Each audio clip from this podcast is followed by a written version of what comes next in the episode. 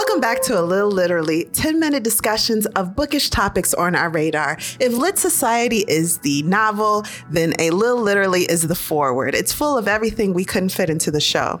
And if you're watching on YouTube, you'll find I'm once again in the bathtub, but my outfit is inspired by Madea. You see it? Welcome to part two of our scientific and extremely accurate breakdown of what your favorite future book will be based on your favorite Tyler Perry movie. Since last week's episode, many of you have voiced your opinions of Tyler Perry to us.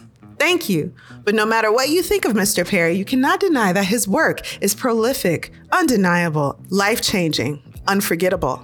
I literally cannot forget some of the things he's shown me in his movies. Sir Perry is slapping women across counters on this land, and we let him. Why do we do that?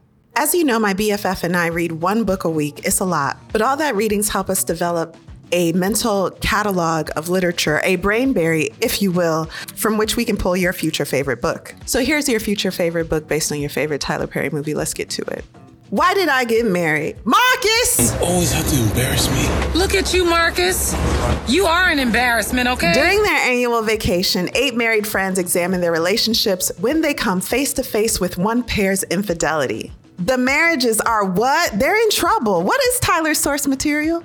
The great thing about this story is the isolation of the characters from the world. All the best scenes occur when they're in the snow capped mountains of Colorado. Everyone disconnects their devices. Well, everyone is supposed to disconnect their devices. And this creates a great type of tension amongst the characters and actually between the film, the art, and those viewing it or taking it in. So they've all so all the characters have disconnected from the world, from their hectic jobs, from their lives, uh, from their children, and they have forced themselves to focus on their marriages while in the company with six of their closest friends. Like I got questions, but that's for another episode.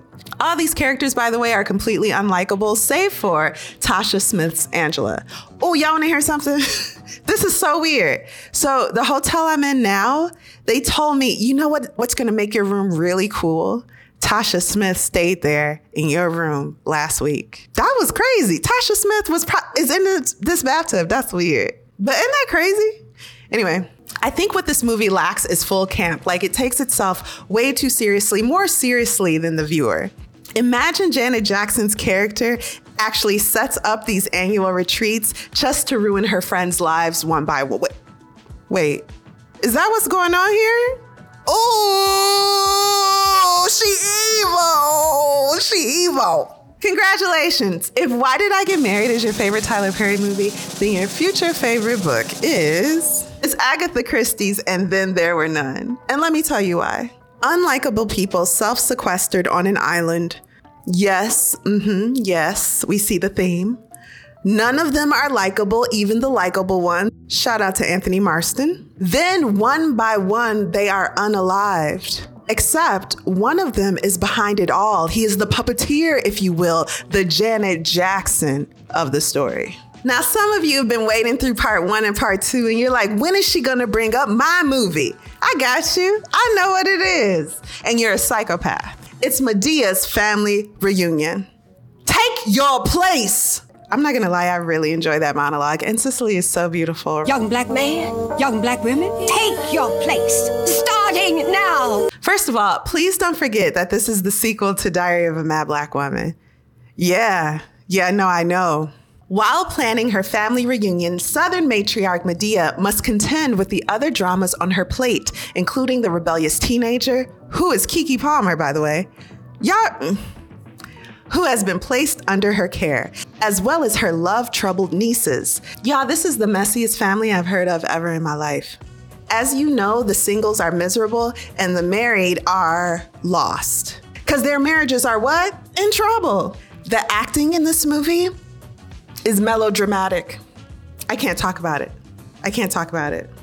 When I said Madea had the messiest family of all time, though, I lied because the real Simmons family lives in Buckingham Palace. And if Madea's family reunion is your favorite Tyler Perry movie, then your favorite future book is nonfiction, and it is Spare by Prince Harry. And let me tell you why. This is the real Simmons family. They live in Buckingham, and their names are Windsor Mountbatten. They lie, they cheat, they steal time in the press from other family members. And just like Madea's family reunion, this book ends with a wedding and one member choosing to sneak away from the toxicity of public opinion while remaining very much in the press. It's complicated. Also, fun fact Tyler Perry saved Prince Harry and Meghan, Duchess of Sussex, from basically being houseless in Calabasas. Look it up. So, just as a reminder, all the books I've mentioned in part one and part two of the series of your future favorite book based on your favorite Tyler Perry film, we've covered on the Lit Society podcast. So, look at our show notes. I'm going to change them now and click on the episode that features your future favorite book. If your favorite Tyler Perry movie was not featured in this episode, check out part one, it's probably there. And be sure to tune into Lit Society this Thursday, where we'll dive into the time travel murder mystery, Wrong Place, Wrong Time by Gillian McAllister. So thank you, love you, keep reading, and we'll see you Thursday. Bye.